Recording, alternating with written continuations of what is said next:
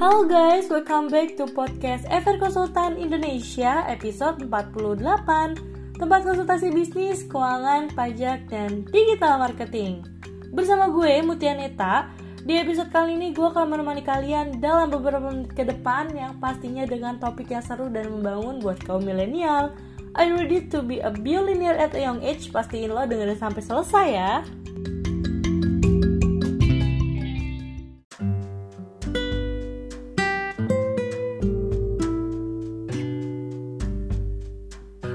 Episode kali ini gue akan membahas tentang buat bisnis lo terkenal dengan digital marketing.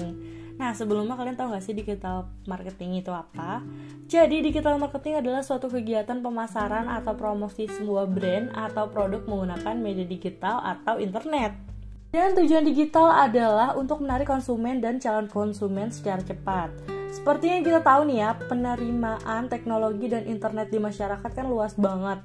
Jadi nggak heran kalau misalnya kegiatan pemasaran secara digital dijadikan pilihan utama oleh perusahaan-perusahaan.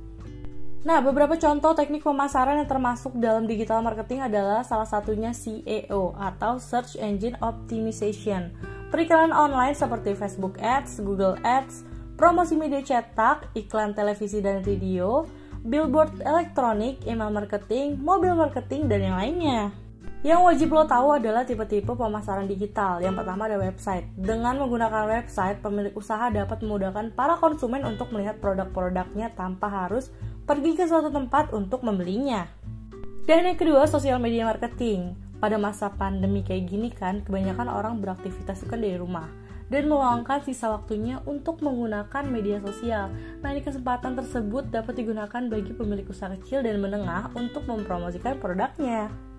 Yang ketiga, online advertising. Nah, ini cara mempromosikan sebuah produk menggunakan internet dengan memakai iklan berbayar. Iklan berbayar ini mampu mempromosikan produk setiap saat, karena itulah harga yang ditawarkan untuk memakai jenis promosi ini tergolong tinggi. Selanjutnya lo bisa pakai video marketing karena video marketing dinilai dapat meningkatkan promosi sebuah produk karena dengan adanya video marketing konsumen akan mendapatkan informasi yang detail tentang sebuah produk. Dan yang terakhir gak kalah penting ada SEM, Search Engine Marketing. Jika pemilik usaha memiliki website atau media sosial, SEM akan meningkatkan traffic pada platform tersebut.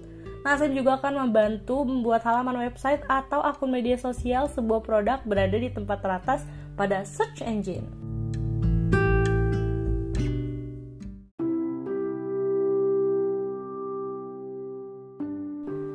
Jadi gimana nih para pembisnis? Udah yakin belum untuk beralih ke digital marketing untuk membuat bisnis lo makin terkenal?